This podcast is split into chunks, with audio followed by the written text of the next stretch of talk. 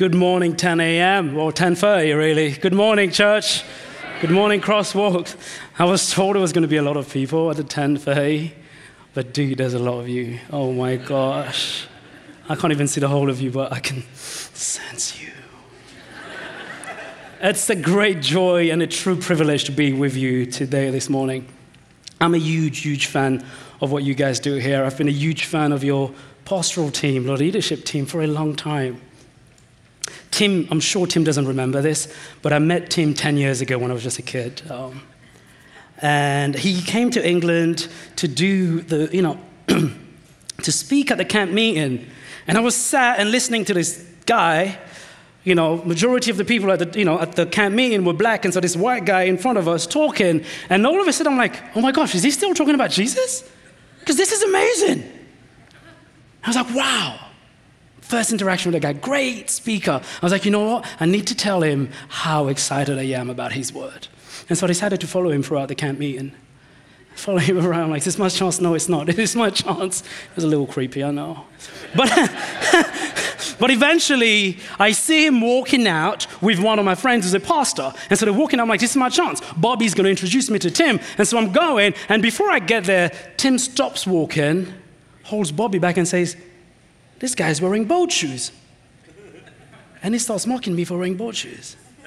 And so obviously I cowered it away and I left. Um, if Tim, Tim, if you're listening, just so you know, you know nothing about shoes. Those shoes were swag. Tell your pastor. I've got it. yeah, thank you, Tim. Um, it's a great joy. It's true. It's a true joy to be here. I'm going to go uh, through the passage for today. If you've got your Bible, open them. They're going to be on the screen as usual. It's a big chunk, so please follow in with me. Romans chapter 8, verse 18 to 30. We continue with our series. I am sure that our suffering now cannot compare with the glory that will be shown to us. In fact, all creation is eagerly waiting for God to show us our true selves. Everything in creation is being held back. God reigns in it until both creation and all the creatures are ready and can be released into the glory that is to come. But meanwhile, meanwhile, the joyful anticipation deepens. We know that all creation is still groaning and is in pain, like a woman about to give birth. The Spirit makes us sure about our future, but for now, for now, we groan graciously while we eagerly wait to be shown that we are children of God. Somebody say amen. amen. This means that our bodies will be also set free. For it's in this hope that we are and we were saved. The hope that is seen is not hope at all. Who hopes for what they've already gotten? We hope for what is to come, and we do so. Surely we do so patiently. In the same way, the Spirit helps us in our weakness. We do not know what we ought to pray for, but the Spirit groans for us in unknown ways. And the one, the one who searches our hearts knows the mind of the Spirit, because the Spirit intercedes for God's people in accordance to God's will. We know that God is always at work for the good of all who love God. We are the chosen one for greater purpose. God knew everything from the very beginning. God decided from the outset to shape the lives of those who love along the same lines as the life of the Son, Jesus, the one who stands first in the line of humanity, restored.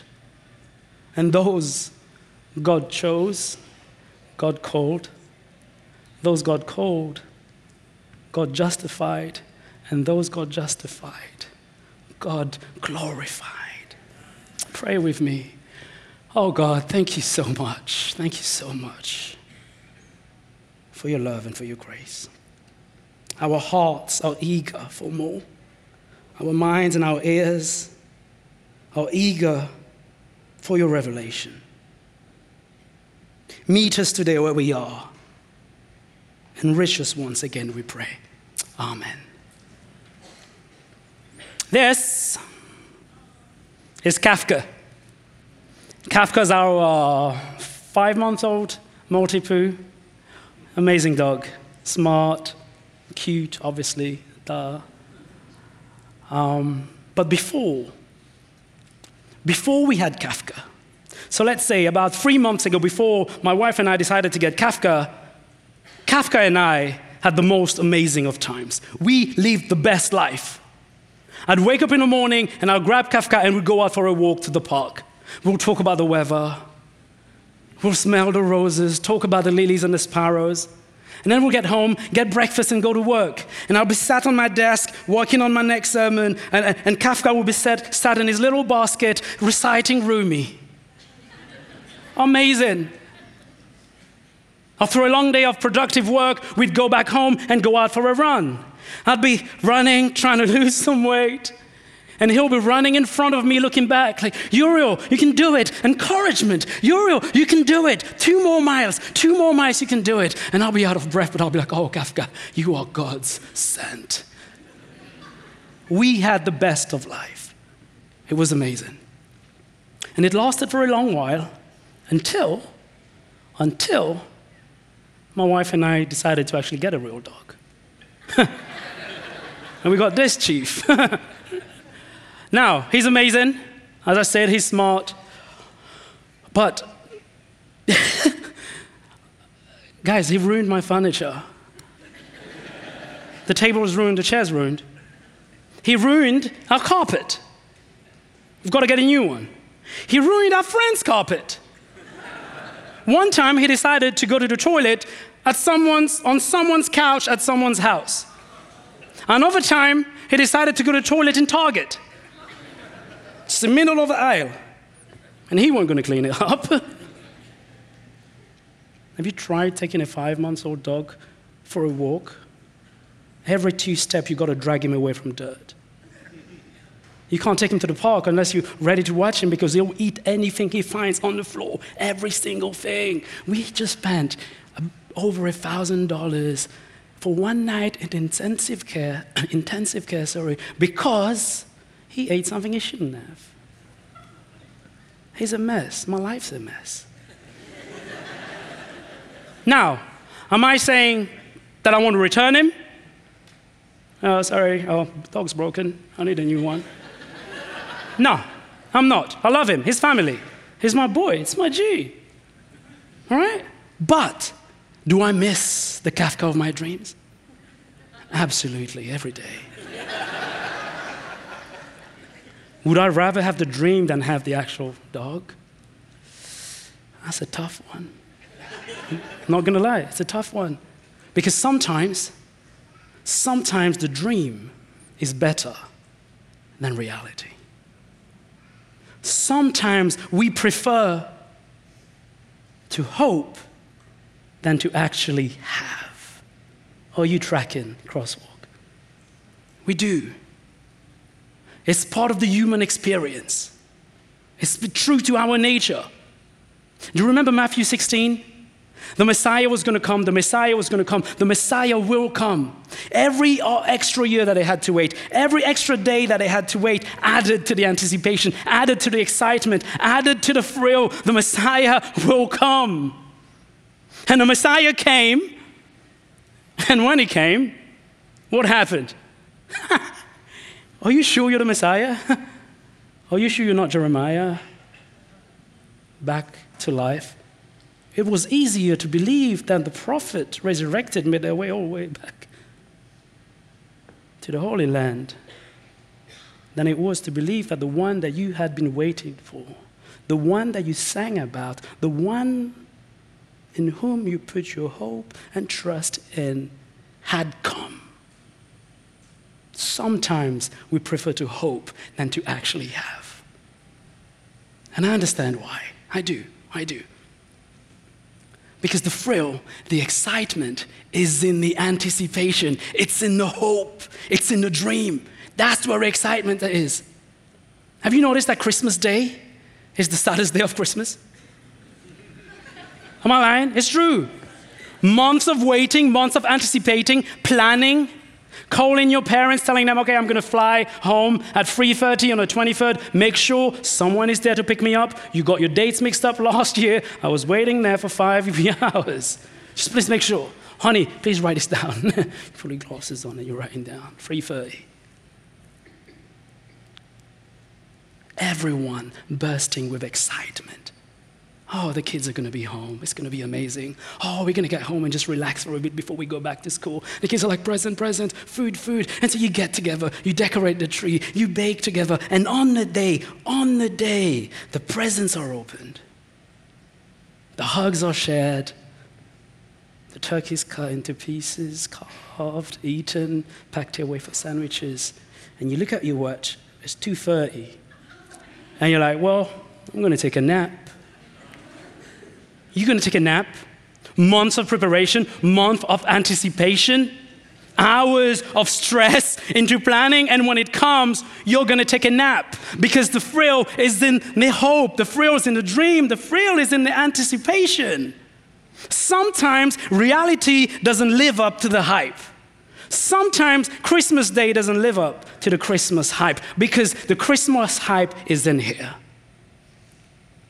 In your mind, it's perfect. You're going to do A, B, C, D, and everyone's going to be so excited. And when the day comes, someone's late, someone forgot the principal ingredient, someone doesn't want to help out. The stress and excitement quickly turns into sly remarks, hurt feelings. I'm going to take a nap. I'll sit this one now. Thank you very much. We get it. We understand that between what's in the mind, between what is hoped for and dreamed for, and the reality of its achievement, there's a huge gap. In the mind, it's tidy, it's perfect. In real life, when you're fulfilling it, it's tough, it's clunky, it's clumsy, it's messy. And so, you don't understand that sometimes I prefer to hope than to actually have. It's messy, it's messy. Having is messy. One of the saddest truths of the human experience is that life's promise is often, is too often lost in the poverty of its achievement. It is. Called a friend of mine about two weeks ago, hadn't spoken to him in a while. And I called him like, Chris, what's up, man? It's been a while. How are you doing? Really good. I'm like, how's your project going? And he's like, what project? I'm like, you know, your house project. So two years ago, he inherited a house multiple rooms, big house. And instead of putting it out for rent or selling it, he decided, you know what? I'm going to go into the community and find out who doesn't have a house, and I'm going to tell them, come and live for free. And so he went to the streets and said, guys, come, come. I've got a room. We'll help you for, you know, how to get a job, and, you know, I'll feed you what I can. And it was amazing. Within two weeks, the house was packed. And so when I told him, yeah, the house project, it's like, oh, bro, bro, we had to shut it down. I'm like, what? He's like, yeah, bro. Like, the people started fighting all the time. They were stealing his TVs, his toasters, and everything they could get their hands on. The house started smelling really bad, so the neighbors complained. Cops were in and out looking for drugs. It's like, it got too much. It got too much, so we had to shut it down. In your mind, altruism in your mind, philanthropy, humanitarian acts. In your mind, taking responsibility for the community. In your mind, caring for people who can't care for themselves. In your mind, love, love, love. But in reality, neighbors' complaints, theft, fights, things gone missing. You got to shut it down. It's tied in here. But down there in the ground, it's messy. And we don't like messy. We don't, let's be honest, we don't. And no one is more aware of this fact than Paul is as he writes this letter to the Romans. You see, Paul knows something. Paul knows that he's writing to people who live in the center of imperial Rome. And Paul knows that when you live away, when you live away from the margins, you forget that life is messy. When you live away from the margins, you forget that some people have to deal with mess. That is the human experience, because you found ways to avoid the mess. Smile with mess dance. You found a way. And Paul tells them, no, no, no, no, no, no. I know your instinct is to move away from the mess, but you know what? Messy is good. Somebody say amen. Meet your neighbor. Tell them, mm, messy is good. It is. Paul says it is. And he paints this, this beautiful picture. Well, it's not, it's beautiful, it's messy, right? He paints a picture of a woman giving birth. And he says, the whole creation groaning in labor pains. And the temptation, the temptation is to get stuck on the word pain. Oh, yeah, birthing. Oh, it's painful. It's painful. But to, to, to solely reflect on the pain is to miss out this broader picture. Because we all know that birthing is more than pain. It is pain, but it's also hard work and labor. And it's also bringing forth a new life. That's what birthing is. Yes, it's pain, but it's hard work to bring forth a new reality, a new creation. Paul says it's a messy process. It's always going to be messy. It's never easy. But it's the only way you bring forth a new creation. There is no glory without stepping into the mess. There isn't. He gets it. He gets it. And it's a subtle but significant truth. It's a truth that moves us away from the fear of what's messy. It moves us away from avoiding what is clunky, what is difficult, to move away from the tension. It's an invitation to step into a process that is life giving, an invitation to participate in creation. That's Paul's hope. That's true hope. Because the other thing is delaying, it's postponing, it's not hoping. No, no, we wouldn't, we don't prefer to hope than to have. No, we prefer to postpone, we prefer to delay than to actually step in the mess and work hard and bring forth this new thing that God is calling us into. And so he says, No, no, no, no, don't avoid the mess. Lean into it. And you know what is the most beautiful part of this text, you guys? Is that Paul paints a picture of a God who calls creation into partnership. It's not enough for God to save us. It's not enough for Jesus to save you from your situation. He says, No, no, no, I'm going to save you, but we're going to do more. I'm calling you to something better. You're going to participate with me in this recreation. It's a partnership. In Eastern Orthodoxy, they call this theosis, the divinization of creation, where creation share the glory of God. We don't just bask in the glory. We don't just revel in God's glorious light. Paul says we are glorified with God. Amen. Creation partaken in the divine act of creation. Wrap your mind around that. That's the calling. That's the calling. Can you think of a greater expression of grace than that? Can you? I can't. That little me is saved, and then little me is called to participate, to be buddies with the Creator. Let's work on this together. It's crazy. It's crazy. It's a difficult concept to understand. It is. Our predicament, our dilemma is that for so long we have been taught that where Christ is, there is no misery and there is no suffering, there is no mess. And it takes us a while, it takes us a while to realize, well, no, it's not like that. It takes us a while to realize that where there is mess, where there is misery, where there is suffering, that is where you will find Christ. It's a turnaround of an ideology. And it's one that takes time to really grasp. The disciples struggled with it. They struggled with it, they didn't get it. They came to Jesus and they said, Rabbi, Rabbi, Lord, Lord, show us the glory of God. You are the Messiah. Show us the glory of God. And Jesus said, You want to see the glory of God? Yeah. They brought this dirty, blind person in front of him from the street corner. Eyes filled with mucus, been blind all his life. And Jesus grabbed some dirt, spat in his own hands, rubbed it, and plied it on the guy's eyes. And the guy saw her again. And the disciples were like, well, that's, that's, that's, that's fancy, that's exciting, but how about the real glory? Show us the real thing.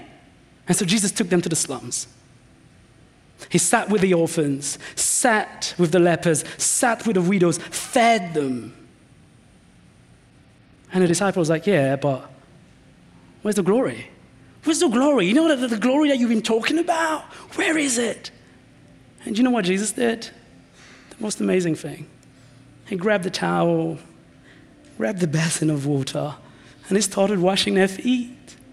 And he was freaked out. They were like, no, no, no, no. What are you doing? What are we doing? We don't want that. We want the glory. That's what we want. And Jesus said, Are you sure? They're like, Yes. Are you sure? Yes. Are you sure? Yes. Show us the glory. And so he picked up the cross and went up the hill.